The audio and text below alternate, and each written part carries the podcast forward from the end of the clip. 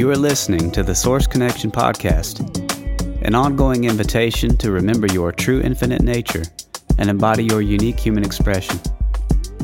By holding space for the kind of conversations that uplift, inform, and unite us, we are here to amplify the field of possibilities and explore the keys to creating the new. Hosted by Liz B. and Tarah Long.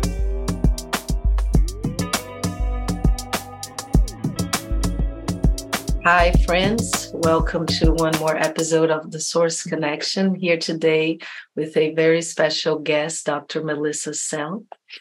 Let's take a moment to arrive together in this field of infinite possibilities. So I invite you to roll your shoulders back if you're sitting, tuck the chin in, open your heart, close your physical outer eyes, and start to get in touch with your internal landscaping. Noticing your breath, noticing your thoughts.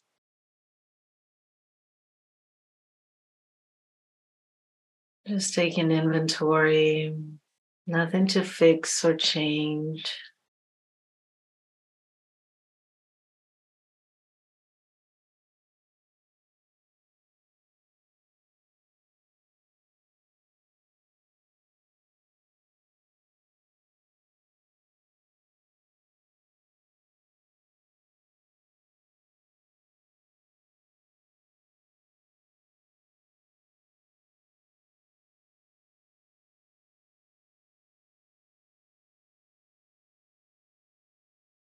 Making your breath deep and long.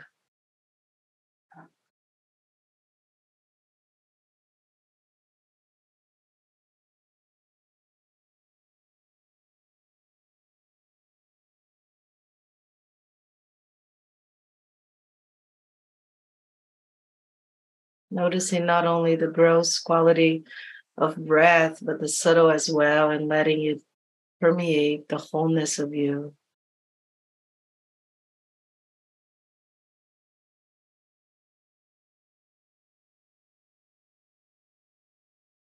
And I invite you to plug in your right nostril with your right thumb and just breathe long and deep through your left nostril.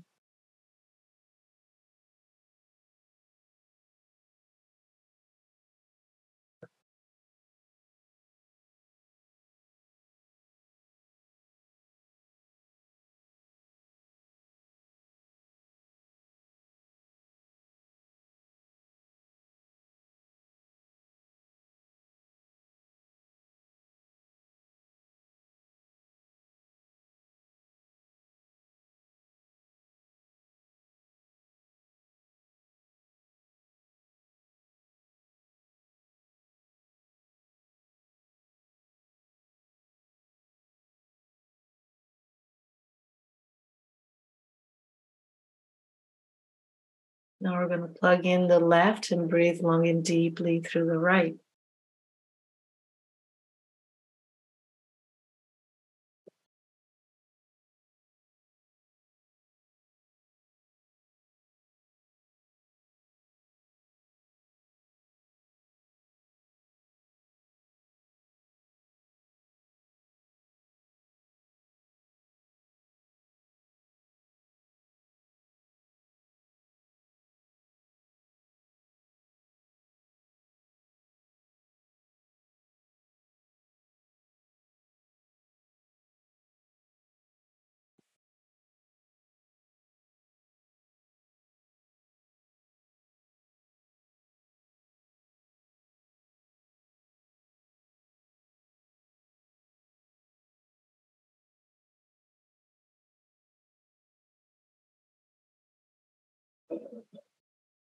Now we're going to do a little alternate nostril breathing. So we'll inhale through the right. You can use your index finger or pinky finger to block the right. Exhale through the left. Inhale through the left. Exhale through the right. Inhale right. Exhale left. Inhale left. And exhale right. And just keep following that for a moment.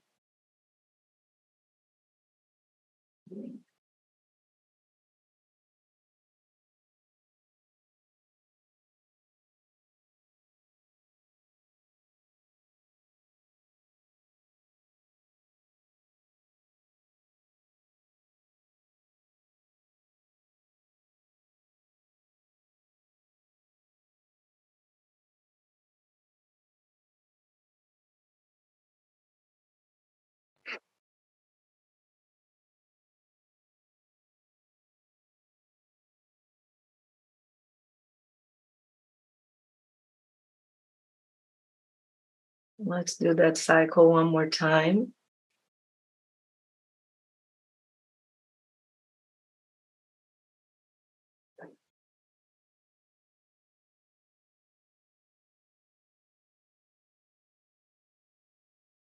Let go of the pattern. Let's inhale through both nostrils long and deeply and just suspend, hold the breath at the top.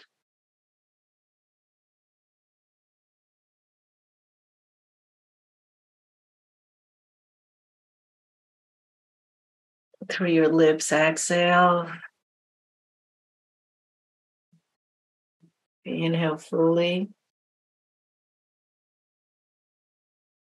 Side out.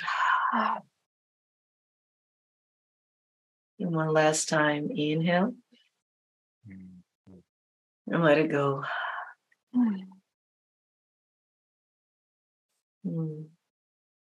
Mm, open your eyes or not. we tend sometimes to just be like, uh huh, after yes. we do it eyes closed. yeah. Thank you so much mm. for being here today, Dr. Melissa Sell. I want to read something that's on your website, and then I'd like for you to introduce yourself. So, you say, I teach men and women of all ages how to overcome the fear of symptoms and adopt the mindset of healing. Wow, wow, we, uh, Dr. Melissa Sell has been a very important piece in my journey. I'm happy to have her close enough that I get to hang out with her. And um, lucky me. How did you get to this now moment with us here? Oh, well, um, as far as this work goes and this teaching, um, I started my work as a chiropractor in working with um, all things health, all things, you know, nutrition and detox, all the aspects of being healthy. Um, and my journey led me to a path of self awareness, of paying more attention to the internal world and less on the external do this, don't do that, eat the healthy food, change that. You know, that was what my work was mostly in coaching people, guiding people, teaching workshops about this food is unhealthy, this food is healthy, these products are unhealthy, these ones are healthy. So you have to change all of this stuff in your life. And there was still this you know this disconnect or i would notice with my patients that you know they would kind of go through these cycles of you know having these big changes and coming to a workshop and you know throwing out all their old food and eating all this new food. And and it was like it was definitely a helpful step but there was something missing. Um, and so my partner and i our journey kind of went into more self-awareness work inner uh, noticing our own perception. Um, that was a huge huge piece of my journey. And then you know, so I, I got away from teaching people like the strict change these things. This is the most important thing for you to do in your health is to change all this, all the external stuff that you're doing. I started looking more at the internal. And then I came across this incredible, mind boggling body of work from this German medical doctor that I had never heard of before, never heard a whisper of it. Like I've been around alternative health like since 2005 and no one's ever whispered this uh, german new medicine and in mm-hmm. 2017 i was listening to a podcast about magnesium supplementation and the woman just briefly mentioned german new medicine and i was like what is that i've literally never heard of that and so i looked it up and everything changed and i was like mm. whoa this is the most incredible work that exists in the world of health and like no one knows about it. So mm-hmm. I studied it and was like, I have to be a part of helping people to get access to this information because it truly is it is the map for understanding why your body develops symptoms and it is outside it's different than anything that i had um, well it was kind of in the, the roots of chiropractic, it's very much about innate intelligence. So the wisdom of the body, that the body knows what it's doing. The body doesn't make mistakes. That the body is ancient and wise and has been here a lot, lot, lot longer than the conscious mind and the world of medicine and research. And, you know, the body has been adapting and surviving in environments for much longer than we have the words to describe it. And so mm-hmm. I already had that foundation. But this work and what Dr. Hamer discovered takes it to the next level. It takes it beyond the mind body connection that everybody is, you know, aware of to some extent and in all the different, you know, Chinese medicine, Ayurveda, everyone knows that there is a connection between the mind, the spirit and the physical manifestations of the body. But Dr. Hamer to a scientific exactitude, he figured out the mathematics for exactly how that works, hmm. why the body goes through these adaptations. And so it's going to allow us to understand why we have a pimple. Why do I have a sore throat? Why do I have a stuffy nose? Why do I have a tumor? And when you understand this map, like you mentioned liz the whole idea of not being afraid of symptoms. If i am afraid of my if i'm afraid of my body it's because i don't know what my body is doing and why. And when i go into fear then someone else can control me. Then someone else can say something scary is happening. You need to take these drugs. You need to do this in order to survive. And once i'm in fear i'm no longer in my power. When when i'm afraid of what my body is doing i am so um, vulnerable to any anyone who can give me a, a bit of relief. And we find that most people take their relief and their refuge in conventional medicine. And while we've been doing that for the last several hundred years people have gotten sicker and sicker and sicker. And we obviously are doing something very, very wrong for the health statistics to be the way that they are. And so this is getting back to the like the foundational basics of how our tissues function, understanding it at a personal level. This can't be something that you just hear on a podcast or someone says to you. It has to be something that you get very interested in this vessel, this physical vehicle that your spirit is using to interface with the physical world if you don't know how those tissues function you are at a great disadvantage. And so i have been become very passionate about sharing this um, this body of work with individuals who are interested in being free and who no longer want to be a slave to the system of disempowerment and brokenness and sickness, and who really truly want to understand what it means to be free, which is to be responsible for yeah. your own experience. And so it's it's got a lot of layers to it, um, and we can take it any direction you want. You know, the foundation of this work are five biological laws, which is a great framework to start with. But I'm interested in the questions and you know, kind of where we want to go with this. Mm.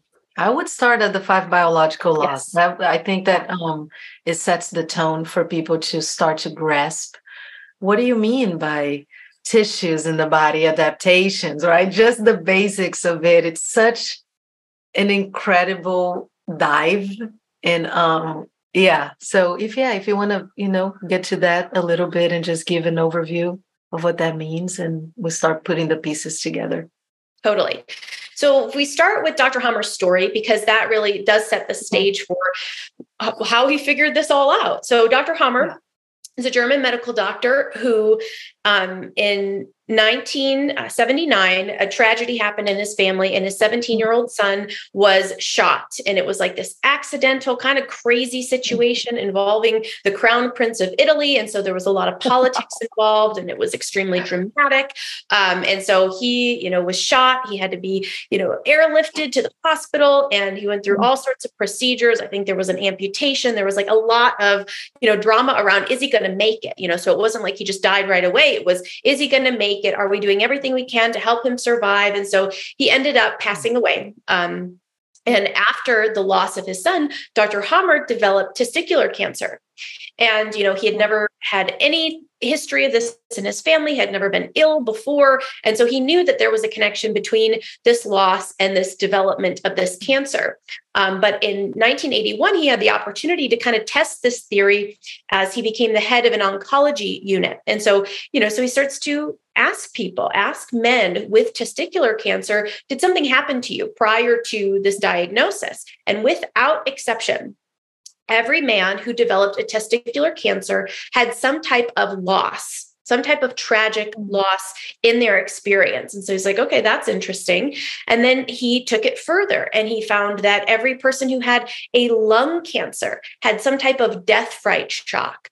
Everyone with a testicular cancer had a loss conflict, ovarian cancer, a loss conflict, colon cancer, an indigestible, ugly thing that they couldn't process. And so he's putting these pieces, they're kind of coming all together. And there was a really beautiful series of dreams that he had about his son as he's having these revelations of, oh my goodness, could this be that the body, when we have a shocking experience, that the tissues of the body begin adapting. They change themselves in order to help us to survive the shocking thing that happened.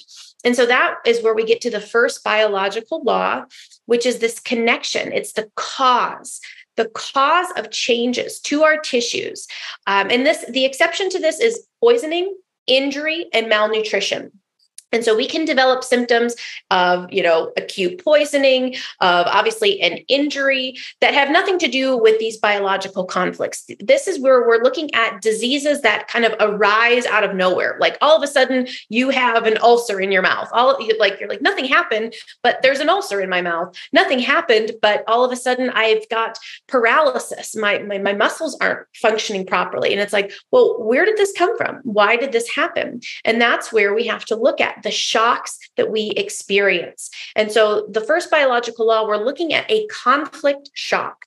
And this is different than just regular stress. Mm-hmm. This is something that is it's highly acute.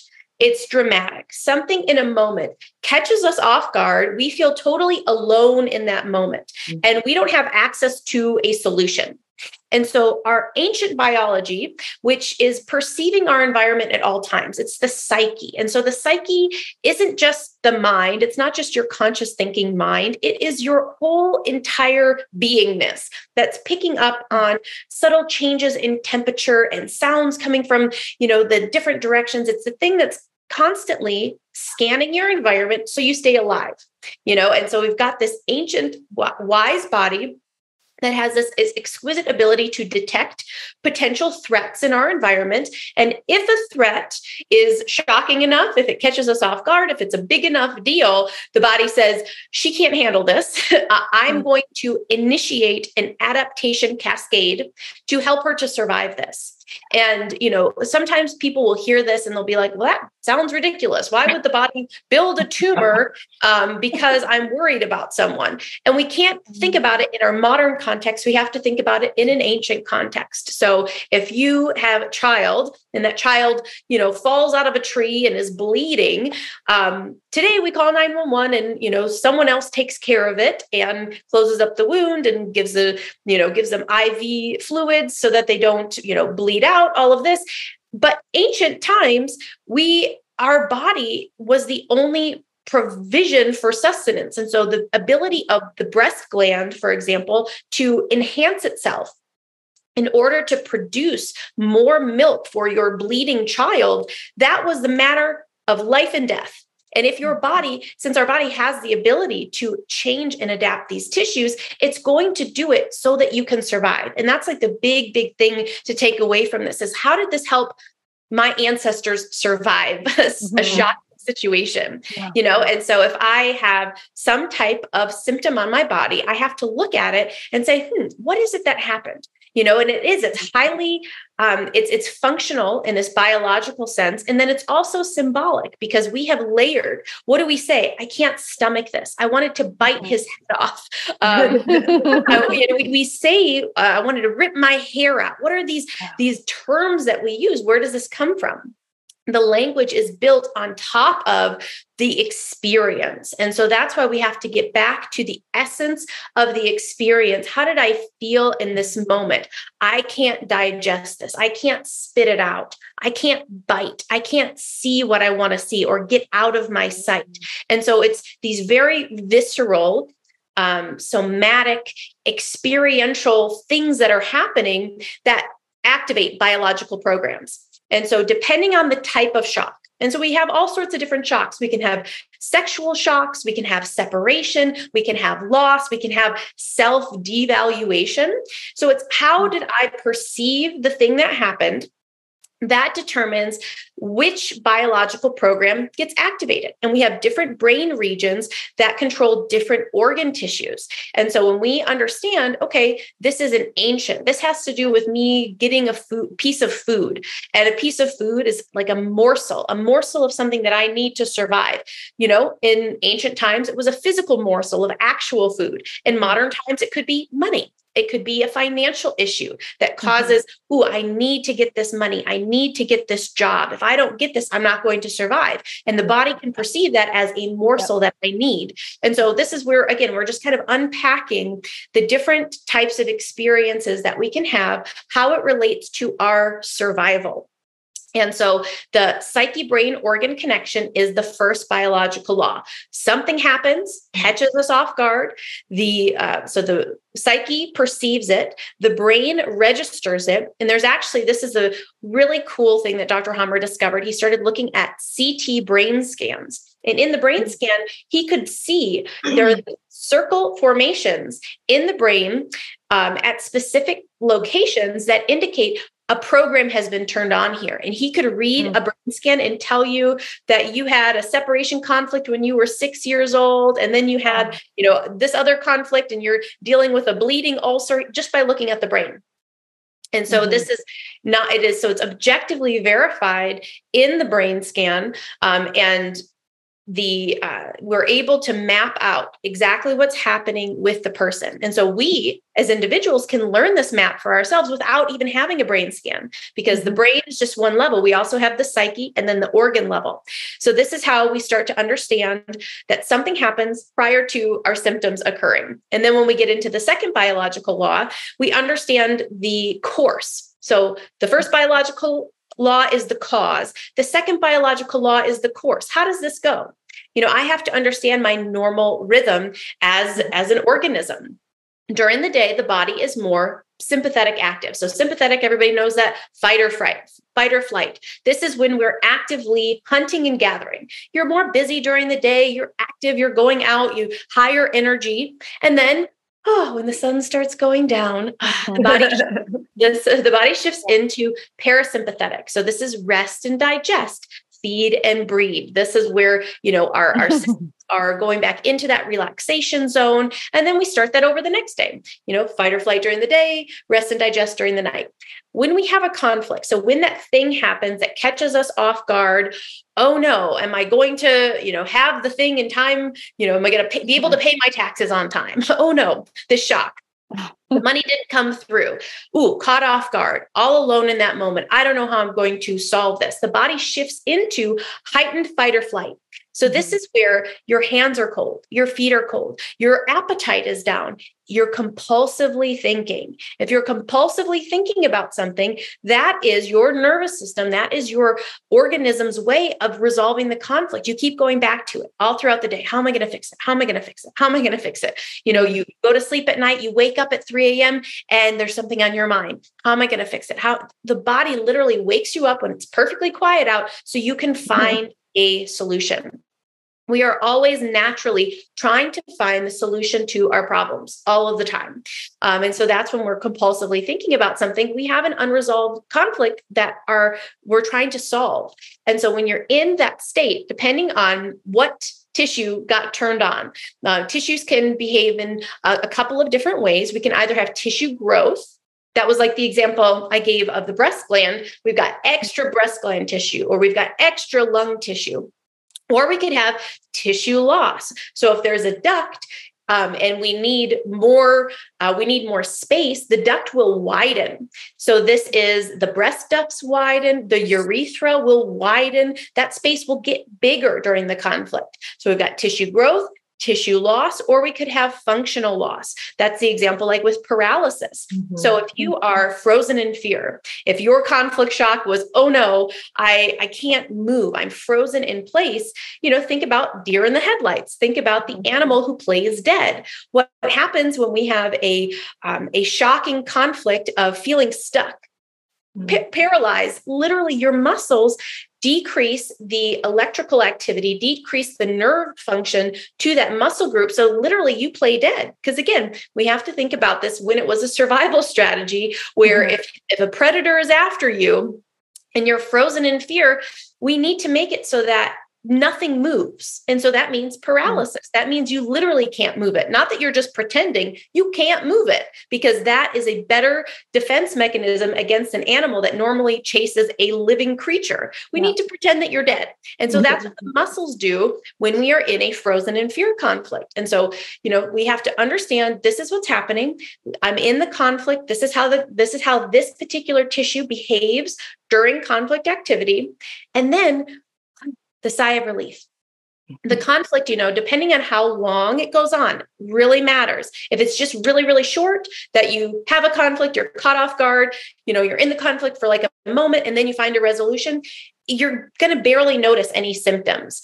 But if you're in the conflict for an hour, two hours, two days, two weeks, that's when you finally resolve it and the body goes into healing. So when we're in the conflict, we're in that fight or flight, depending on how long and how intense the mm-hmm. conflict is that's how long the healing. So we have to go for you know it's the pendulum swing. We this is all the natural laws. If the pendulum swung all the way to conflict activity we have to swing all the way back to rest and digest that healing phase so the body can um, put the tissue back to normal. So again so if we built up extra cells and now we're in the healing phase. We need to decompose those cells. If we lost cells, now we need to restore that tissue.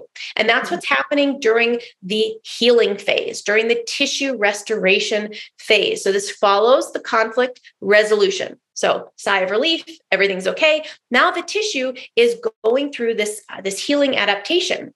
But this is when most of the time is when you feel, quote, sick. When I say I'm sick, ooh, I'm getting a little feverish. Ooh, I got, you know, feel a headache coming on, a little scratch in my throat, a little achiness. Ooh, and we start telling our family, oh, I feel a little under the weather. I'm feeling a little sick. And so this is this knowledge helps you to change your language.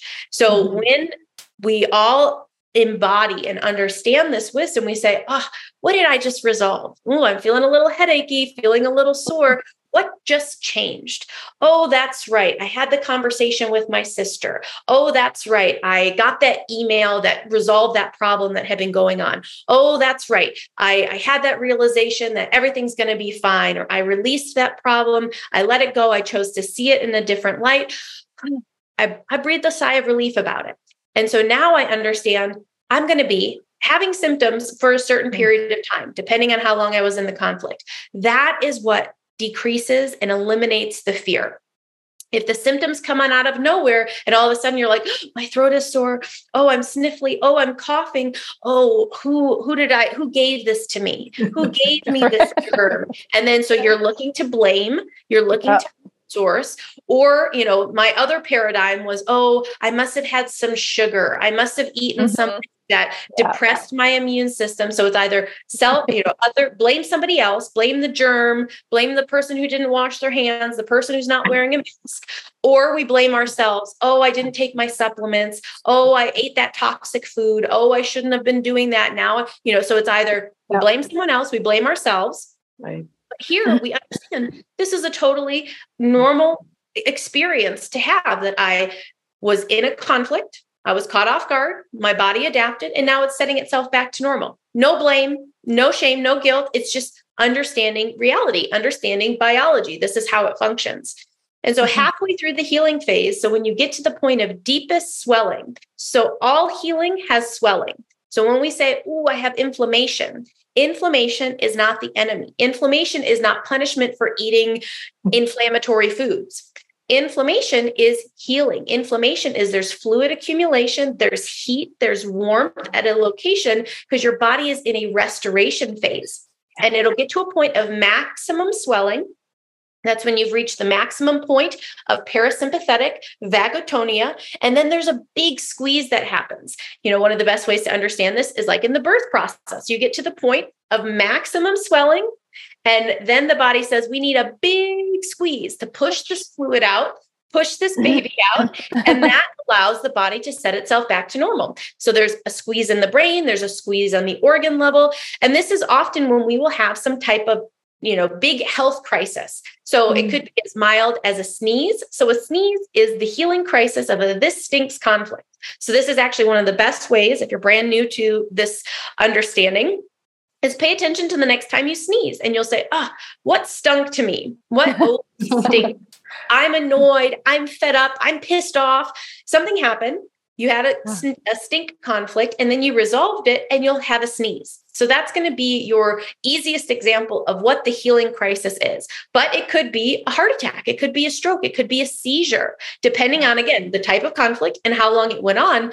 The you know the more intense the conflict, the bigger the potential epi crisis, this healing crisis will be. You'll have the big squeeze, the body will go through this big push and then it will go back into the remainder of the healing, which is the scarification phase, which is where, again, that tissue is just finishing its job. Whatever it needs to do, it goes through and it fixes up the tissue. And then oh, we've completed a biological program.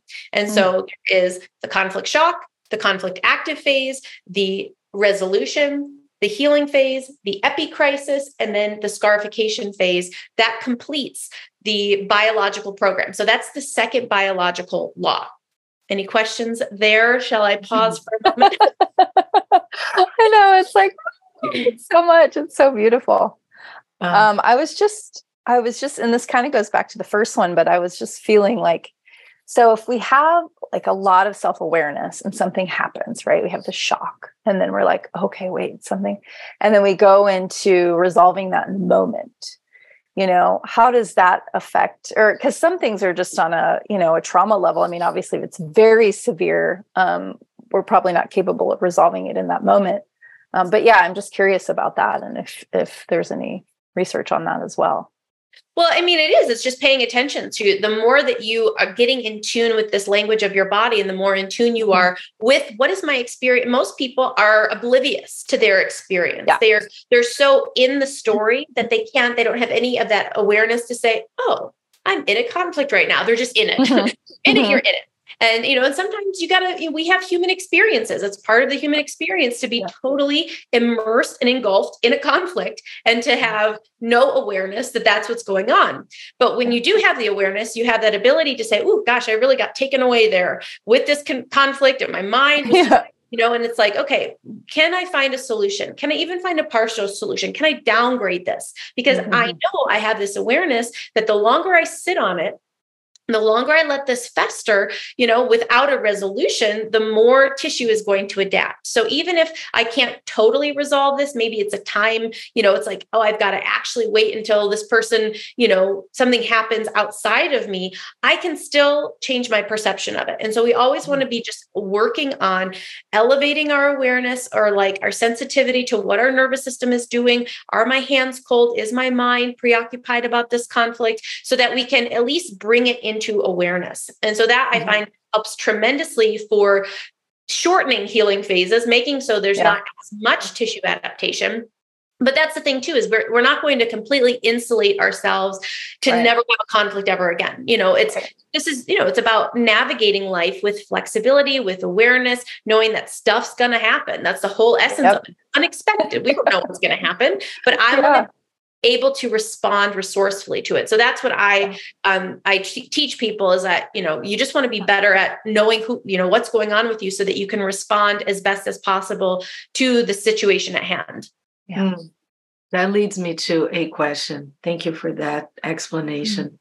Mm. um could you have a, a let's say that something happens at a time of your life and for some reason you bury that right? Which is the unconscious and it goes into another layer of you that just stays there. And later on in your life you're ready to heal that. And then so you start having symptoms and you go oh okay. So is that i don't know what the question is but I guess it's the time element into the manifestation, right, of the symptomology in relation to the conflict. Can that change? And can that be brought up? And the reason I'm saying this is because my mom, it brought me to tears when you're talking about seizures. When she started to have seizures, I think it was two different things. One was the medicine that she, the medicine, I don't even like calling it the medicine, the poison she was being given. But before that, she started having this mild seizures, like, you know, symptoms that we would notice. And looking back now, I'm like, wow, was she finally resolving all of that conflict because there was a lot of trauma, a lot of physical stuff that had happened in her life, but it was dilated, right? It wasn't like this immediate thing that just conflict happened, the body immediately adapted because it was so traumatic. Maybe it ties into what Tarah was saying about these other issues that may be a little bigger than an argument that you have or um, you know, a disagreement or something. Yeah, I mean, the mind does, it helps us to part of certain biological programs is memory loss. So we actually do suppress it. We want to forget, you know, I don't want to remember the person that I lost. I don't want to, re- want to remember this, you know, this person I don't want to see anymore. So I just literally forget it. And we do, we suppress the you know the nervous system the psyche is really good at you know at, at, kind of balancing itself out so depending on the sequence of conflicts we also have what's called a constellation yeah. which is if we've been bombarded with lots of conflicts that affect both sides of the brain that we change in our mental behavior you know so things that they call mental illness they're actually just different mm-hmm. combinations of conflicts and uh, dr Hamer calls it a super sense and so it actually mm-hmm. allows you it tries to help you to get out of the of the situation by completely changing your your perception and your view of the world um, and so yeah we have different degrees to which we resolve conflicts can be, you know, we can be active in a conflict for a really, really long time and then go into resolution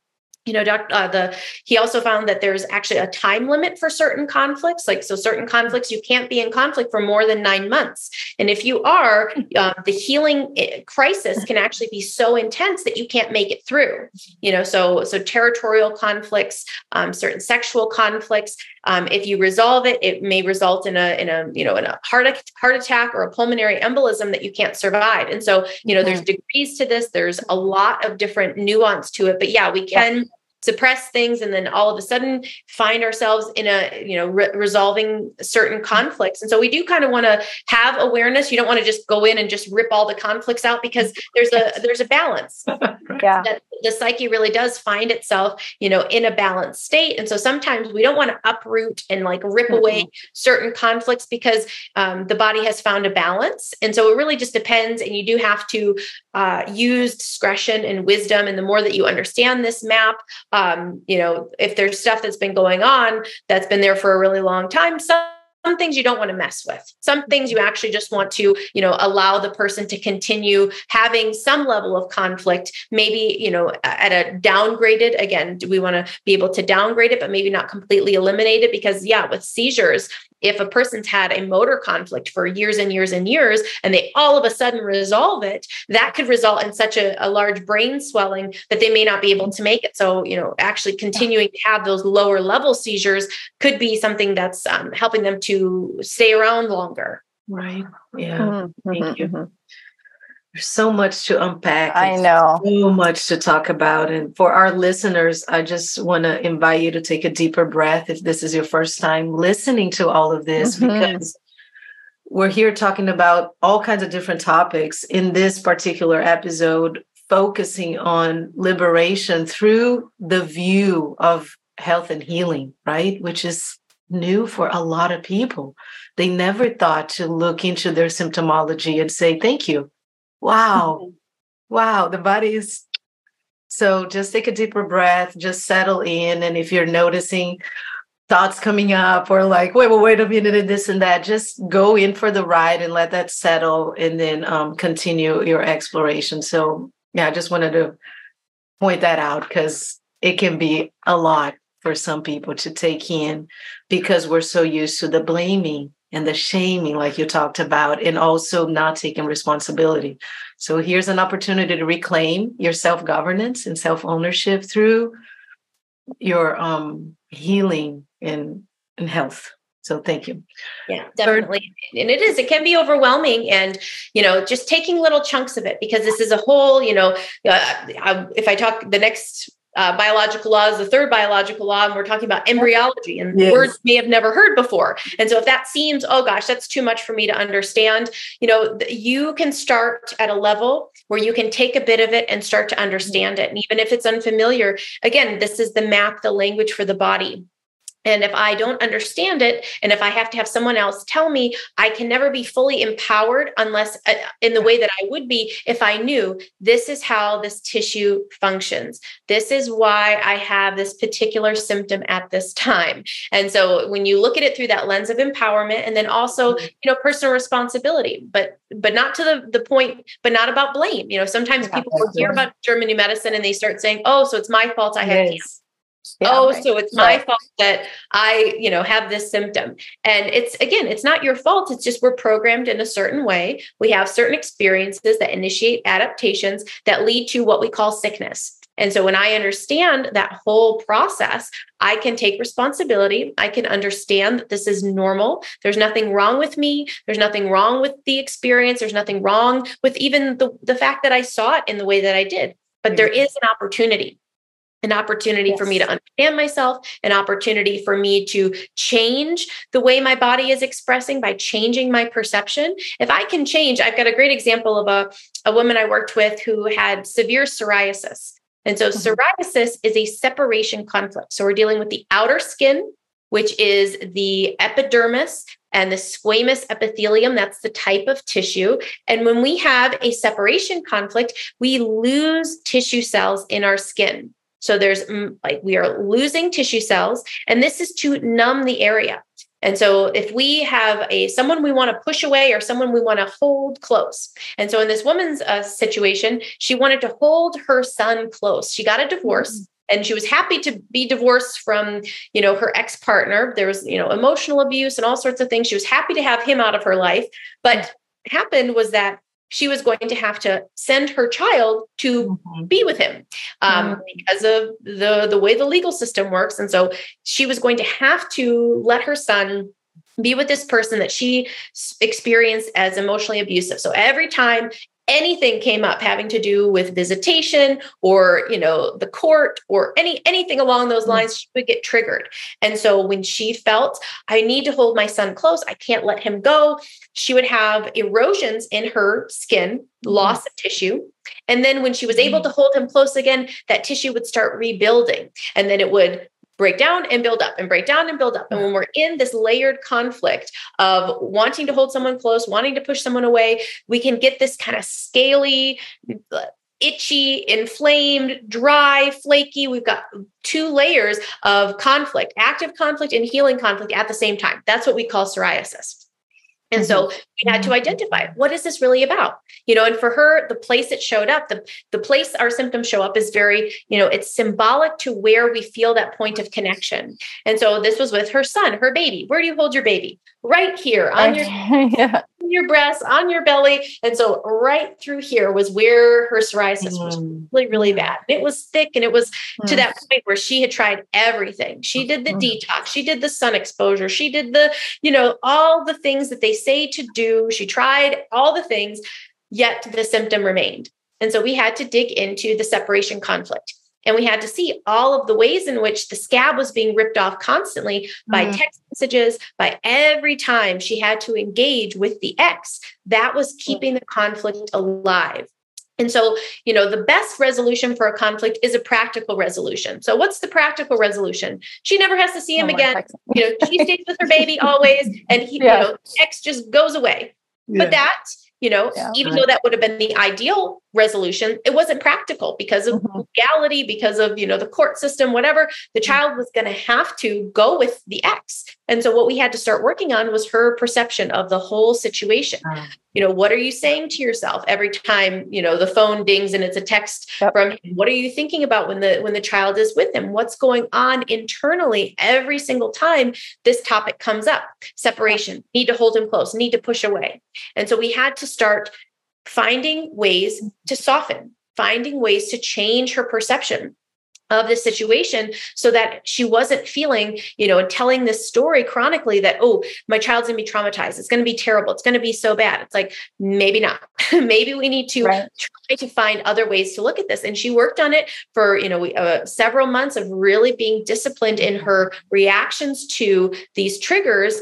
And in, in between January and April, she was able to clear it up mm. entirely and it had everything to do with her being able to see what the conflict was about, mm-hmm. being present, you know, noticing how she was speaking to herself in her mind, reactivating the conflict. And she had to create the resolution because she couldn't mm-hmm. access a practical resolution, you know. And so that's something we have the capacity to do, you know, with children, with animals. We want a very practical resolution you know so for example a baby can have um, a, a, conflict if they're not being fed on demand you know mm-hmm. so if a baby isn't being fed on demand um, and they're being given a pacifier they're going to mm-hmm. have a morsel conflict. I want to spit this pacifier out i want the breast. I want to spit and so and when the baby finally gets the breast what are they going to have? Thrush they're going to have mm-hmm. thrush, that white spots in the mouth. That is because I wanted to spit out the pacifier and I wanted to get the morsel of the breast. Mm-hmm. And so we say, oh, the baby has an infection. We have to give it antibiotics. And see, the thing is, is that the the thrush, the candida, mm-hmm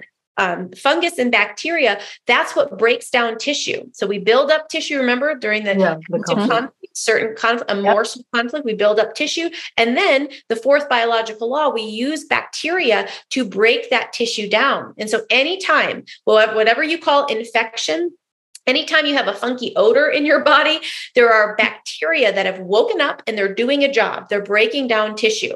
And so, again, this helps the parent, this helps the individual to not fear, oh no, my child is sick. Oh, we've got to go to the doctor and get a prescription to get rid of this bad bacteria. That there is no bad bacteria. There is no bad bacteria. All bacteria serve, serve a purpose. They are there doing a job.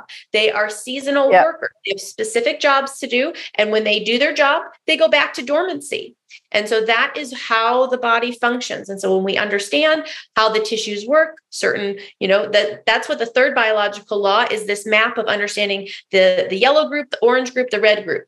The yellow is the oldest, the orange is the middle group, the red is the youngest group, and they each behave differently. The yellow and the old orange, that's the growth, tissue growth during the conflict. The uh, new orange and the red, that's tissue loss during the conflict. And then during the healing, we set it back. Whatever happened during the conflict, we have to set it back um, to normal, to normal homeostasis during the healing phase. And so that's the third biological law. The fourth is the bacteria. So this is understanding that bacteria um, paras what we call parasites what we call what we call viruses. All it is you know there is no virus. All it is is simply tissue adaptation. Is the body going through this normal yep. reaction response to conflict to tissue changes and then setting the body back to its normal um, normal homeostatic state and then the mm. fifth biological law is called the quintessence. That's the thing that brings us all together. It's this deep understanding that there is nothing diseased in nature, nothing malignant, nothing evil. Yes. You know, the word malignant yes. means evil. And so when you understand there's nothing evil in nature, nature just behaves, it just does what it does. It has natural laws. There are laws that govern the way nature interacts with itself. And so when we understand that, we know there's nothing to be afraid of.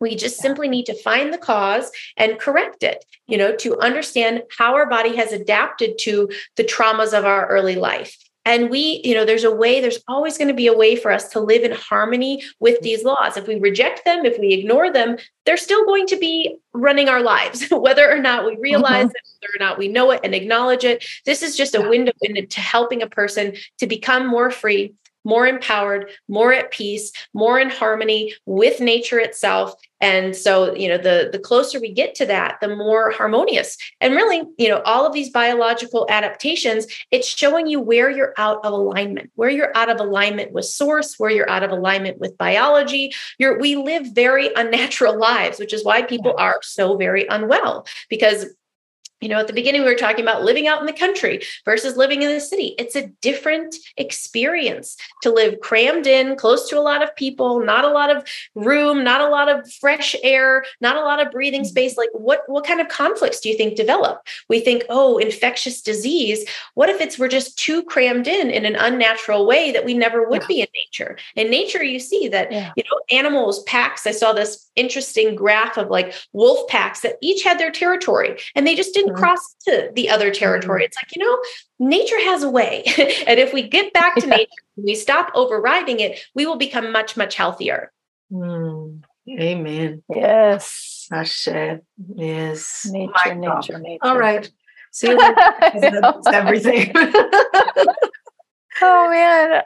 Yeah, I still do have I still do have a few we do have some time. So I still do have a few questions. Um, just things that I feel like are really um, alive for people these days too, like the whole autoimmune thing.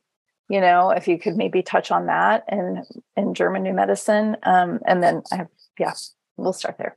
so autoimmune, that's this idea of autoimmune. My body is attacking itself, that my thyroid's attacking itself. I mean, even psoriasis, I think, is considered yes. an autoimmune disease yeah. of the, the body is just turned on itself. It's attacking its own yeah. tissues. It's screwed up. So let's suppress the immune the immune system or let's, you know, use steroids. And now what steroids do, steroids are a poison to the body and they put the body into stress. And so if inflammation and itchiness, that's a healing symptom. That's the body in the resolution state. And then we put a poison, we put steroids into the system, and all of a sudden, oh, our itching goes away. It's like, oh, fabulous, my itching is gone. But what you've done is you've simply put a stressor into the system. And so now the body is not in the healing phase anymore. Now it's having to deal with the conflict of having this poison present. And so that's where we have to understand why is this itching here? Oh, and it's chronic. Oh, but it's there every day. Oh, but it's interrupting my life. Oh, but I, okay, well, that means we have to look back at when did it start? What was going on in your life? So if you are, you know, uh, if you have intolerances to certain foods or allergies or something in your environment that's causing your system to react, it's because that has gotten flagged as a track that's reminding your body of the separation conflict or of the um, an indigestible morsel conflict. So we have to put the pieces together. And when you put the pieces together and you say, oh, that's right, I was eating this food when my parents were fighting and I thought they were going to get a divorce. So no wonder every time I eat this food, I get a stomach ache. Every time I eat this food, I have diarrhea. It's like, okay, well, that makes perfect sense. If we see this as an indigestible morsel and you're, you know, so it's not see medicine zooms way way way too far into the tissue. They use unnatural methods. Again, things when people are like, oh, my blood test said this, or my, you know, they did a, a tissue sample. It's like they don't do that in nature. There's no tissue sample, no. there's no blood test. Totally. It's simply you know and so we we zoom so far in we can't see the forest through the trees. We're like oh this is what's going on and the bodies. And that's just a tiny tiny tiny tiny little snapshot of something that's happening in an overall system. And that's what medicine you know they're so confused as they think they know so much. They've got big buildings mm. and so much research and billions and billions and trillions of dollars. And so we assume that they got to know what they're doing. I mean this seems like a really serious professional operation and, and, people get hoodwinked. They're like, they, you know, they they yeah. see this this holy place, the people in the white jackets. It's a mm. religious experience, and they tell you you they yeah. they tell you scary language that you don't understand. I yeah. had a wonderful experience with someone that I've been working with where she, you know, she was so freaked out. You know, she they told she went through an experience and she developed a quote kidney infection. Mm-hmm. Um, and so she got some blood tests and, and she was just so panicked about it and um, they and she got this diagnosis back from the blood test. I think it was pyelonephritis, and she was so scared. Oh, she was absolutely terrified, and she's like, "Oh, this is what it said. I don't even want to look it up." Like a lot of health anxiety, which is completely understandable because it's like big scary word. I don't understand, and she already knew that she had a kidney infection, and then she got this blood test that said she had pyelonephritis, and it's like that's the same thing. It's the same. It's it's a fancy word for the thing you already knew that you had. So she mm-hmm. already knew that she had, you know, and what is it? It's a territorial marking conflict, which made perfect sense in the context of what she had experienced. And then, but the scary word on the paper brought such anxiety to her. And that's where we mm-hmm. have to yeah. break through the smoke and mirrors. All it means is that there's inflammation in a certain area. Inflammation is always healing. We already knew yep. that you went through this tissue adaptation. And so that's how we go from fear and confusion and, oh gosh, what is the person in the white coat going to tell me about my body to, yeah. oh, yeah, of course. I knew that I went through this experience. I know my tissues yeah. are in this way. That's just the fancy Latin word that they put on it so that I get scared into doing whatever they tell me to do. Yep. So we have to, you know, and whether it is just completely yeah. ignorance based or if there's some nefarious elements involved, yeah one way or the other, you are responsible for how you perceive and take in and process the information that's being told to you. And so, do you want to choose fear and suppression of symptoms or freedom and understanding of symptoms? Yeah. Mm. Freedom. Um, could mm. you just quickly explain the the territory marking conflict? That's mm. very interesting. Yes, Sorry, territory marking. So we have to look at what's my territory. So for men, the external is their territory, their land, their space, their, you know, their environment. For the woman, it's her internal territory, you know, her children, her body. And so when we have a territorial marking conflict where we feel like somebody is invading our boundaries, they're invading our internal territory, they're, you know, um, uh, saying something bad about your children that could give you mm-hmm. a UTI because here you are. If somebody is, you know, making saying your kid did something bad and you are just offended by this and you want to mark your territory, your urethra or your renal pelvis will literally get wider. you know, so think about it. It's a pissing contest. So better mark their territory. I need yeah. a bigger urethra. I need more space so more urine can get out so I can mark my territory better. And so mm lose tissue during the conflict. And then when we have sufficiently marked our territory, we told the person off, we took the kid out of school, we did something, we got, you know, we set a boundary, we said, uh uh-uh, uh, you are not going to do that. Oh, so now the urethra needs to heal. Mm-hmm. The urethra is in healing it hurts to pee because the mm-hmm. urethra is now swollen. This tissue is being restored, and there is pain because there's inflammation. And so the inflammation is again a sign that the urethra is going through, it went to here, now it needs to go back to here. That's what's happening. And so that's when we understand I had a territory marking conflict. Now I'm having, you know, pain or burning during urination because my body is going through this tissue restoration phase. That to me was just so mind blowing because I thought, oh, it's because of bad hygiene or not peeing after sex or whatever, but the, the, the bacteria have crawled up the urethra. Right. Hanging out there. yeah. Wow. It's, I going to invite you back already because I know. the reason, the reason I'm saying this it's because I cannot expect anybody right to begin to comprehend the depths of this and you will feel it in your being. As you hear melissa talk you will feel this truth in yourself right? And whether she takes the invitation or not you're invited back for us. To dive yes, into because because this is so it's such important information. It's so much bigger than the information itself. It's liberation at yes. so many levels. And we are moving from the time of being governed to self-governing right? And understanding that will liberate us in so many different ways that i don't even think we can comprehend it yet. I do have a question. Um, you did talk in the beginning about poisoning, injury, or famine, right? Is there a framework in GNM that addresses those things, or is it out of GNM's kind of um a bit not ability, but um just structure? Yeah, so that's outside of the structure. So again, the poisoning, um, you know, the, especially with industrial poisons, it's like right. that is not of nature, and so it's like yeah. the the thing. So you can we can have a poisoning, and then the body ex- exhibit some type of symptom, and it not have anything to do with a biological conflict.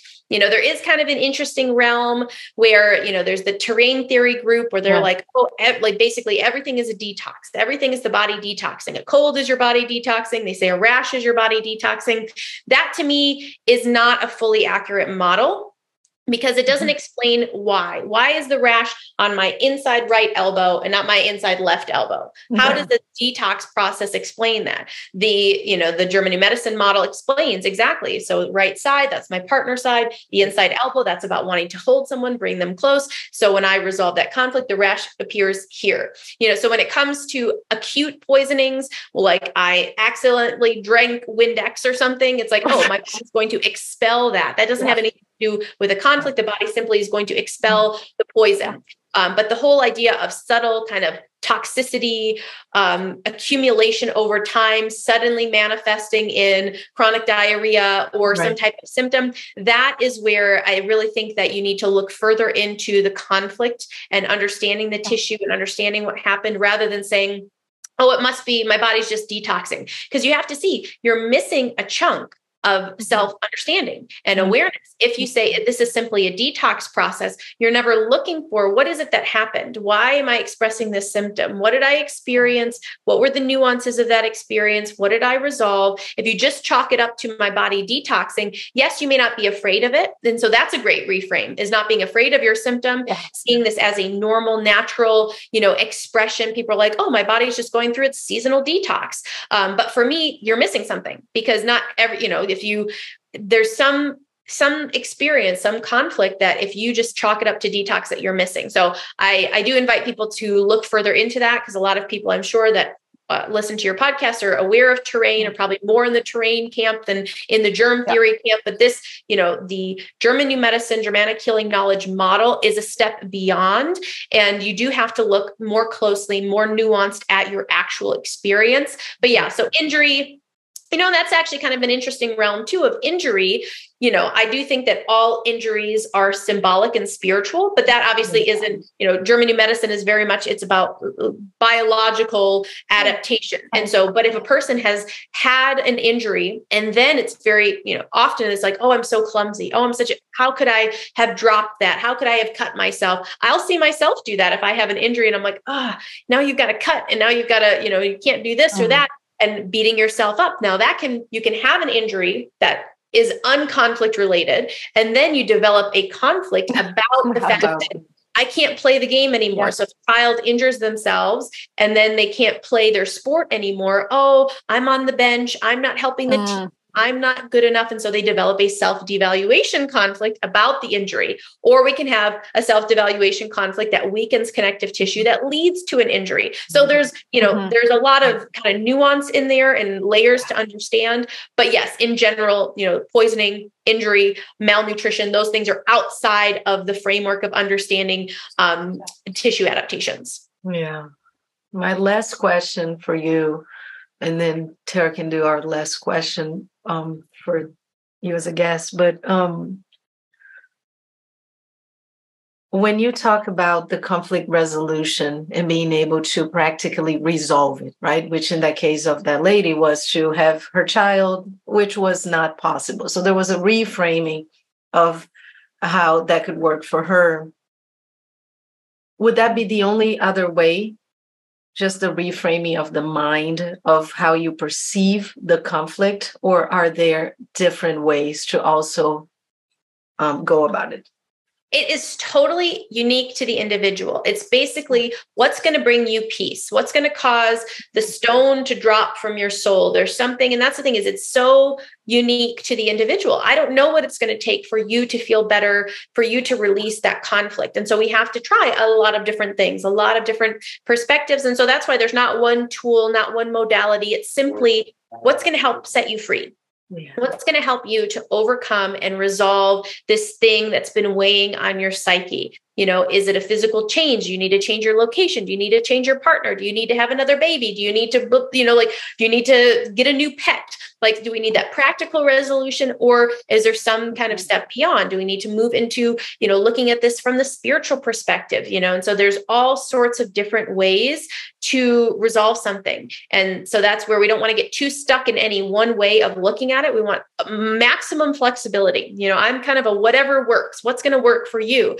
Do we need to try this okay we've been trying it this way do we need to try something altogether different in order for you to crack through that we also look at what are you getting out of staying the same why is it that you might yeah. not want to resolve this conflict? What are you afraid will happen if you no longer have this ailment, this illness? You know, it's like, am I getting some type of ulterior gain, some type of attention that I don't think that mm-hmm. I'll be able to get? You know, so we ha- there's a lot to yeah. to sort through. And that's why radical self-awareness radical self-honesty is so vital if you really want to work with this. You know you can't if there, there's like oh i don't want to you know see this or that about myself and i can't see my the fact that i actually want to stay sick. You know sometimes that's like the hardest thing to see as a person but when you can see that when you have permission to see whatever's there you know what? I actually i got the most attention as a kid when i was sick and right. so I actually have incentive. I feel more valuable. I feel more loved. I feel more cared for when I have a chronic issue. And so there's a part of my psyche that's like, don't resolve this. Don't you don't mm-hmm use the mm-hmm, mm-hmm. tools but if you see it and if you resolve this you're going to be unloved you're not going to be important anymore and so that person has to learn other ways of deriving a feeling of importance and mattering. And so if the only option I have is I can only, I'm only going to matter if I'm sick, so if that's the thing, you're going to stay sick because you have to matter, you have to feel important. And so that's where again, you have to be able to see it, be able be willing to see whatever comes up and say, "Okay, this is what I'm working with."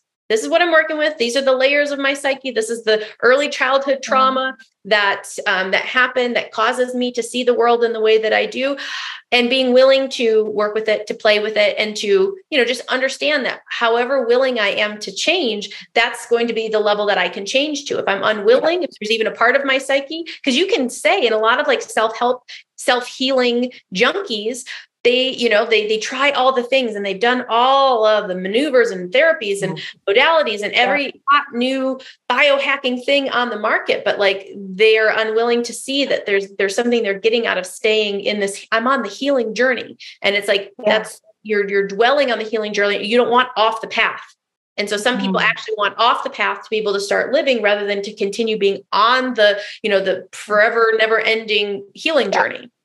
Right. Yeah yep. Oh yeah. Uh, I love I love that about German New Medicine is that there is a foundation and a structure, but it's still it's so unique to every yeah. person, mm. you know, and just honors every being, you know, and their experience, and just inviting them to for that radical self honesty. Yeah. Thank you, Melissa. Um, I mean, just yeah, yeah, this is like Liz said. Yes, if you ever want to come back, please do. And we could we could even do well. We can talk about that later. Um, of all these ideas. Um, but where, like, what are you up to now? I know you have some programs. If you want to share whatever you want to share, that's happening for you right now, and just where people can find out more information about you and also German New Medicine if they want to continue to go deeper for themselves. Yeah, totally. I do recommend. I have a whole blog with books and resources and educational materials because, I, again, I really highly recommend studying this for yourself. It's something that yeah. you've got to take bites of, start to digest and integrate into your experience. Um, you know, my YouTube channel is a great place to start. So there's a lot of resources on um, that page on my blog. And then as far as what am I, I'm doing, we, uh, my partner and I, we teach a course a few times a year called Awareness School which I consider like a foundational prerequisite for engaging in literally any type of personal growth work. This is like the mm-hmm. foundations of how do I construct and create my perception of reality. So it's a big, big, big picture.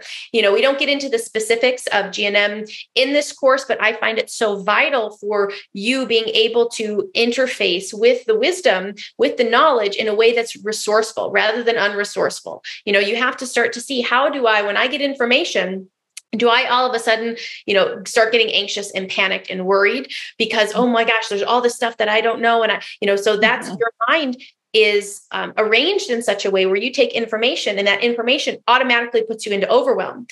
awareness school kind of allows you to see how you take in information how you process that information and how that what that information is doing what the role it's playing in your life because if you don't know that, you'll just feel overwhelmed and disempowered. And here's just another thing that I'm not smart enough to understand. Mm-hmm. And so awareness school is like really a foundational um, framework. It's 10, it's a 10 week, uh, 10 modules of a course, and then 10 weeks of group coaching where we break it down. And this stuff has I don't know where I'd be without it. I, I literally don't because it has allowed me to see my patterns, see the dysfunctional stuff that I do with information, see mm. because of my early life traumas and how my mind is arranged. And now I can see, oh, that doesn't work in a very like, I can see something within myself that's completely dysfunctional without feeling shame, without feeling guilt, mm-hmm. without feeling bad about it. I can just yeah. see it for what it is and then i can see oh there's a way out of this there's a way around this there's something different i can do. And so it's this maximally empowering framework for understanding how you create life.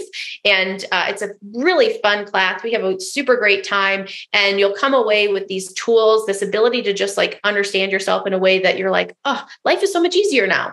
Uh, so starts um, on April 17th, we are starting a new class of that so that's kind of the big thing. And i really if you're into any of this work if you like resonate with the stuff i talk about at some point i like just get into awareness school and and take it with us and get those basic tools and you'll be able to see really how how it permeates everything. You know the ability to be responsible you can't take responsibility for your experience if you aren't aware because right. otherwise it's going to feel like okay i'm being responsible but if you don't actually see how the responsibility yeah. how the responsibility lies with you um, it's something that you're just like okay i'm doing it i'm doing it but i don't see exactly how or why this gives you the how and the why and and it allows you to really feel so uh, like I know this is all coming from me and I can see exactly how. So that's um yeah, so that's our big thing that we've got coming up. I also, you know, have a, a library of different courses that people can check out on different, you know, different conflicts like a bite conflict or a self-devaluation conflict. Those are things that you can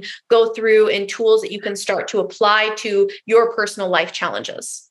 Yeah. Yeah, go check out Melissa's website. There's a handful of resources and opportunities to learn and dive in and, and plug yourself into yourself. So yeah, extend the invitation to Stephen too, um, and come talk about awareness school. Just you alone, and come talk more about this, and then you yeah. and him at some point. And um, thank you so much for being here. Thank you yeah, for your patience you, to share this over and over again. Uh, and um, yeah, doing God's work.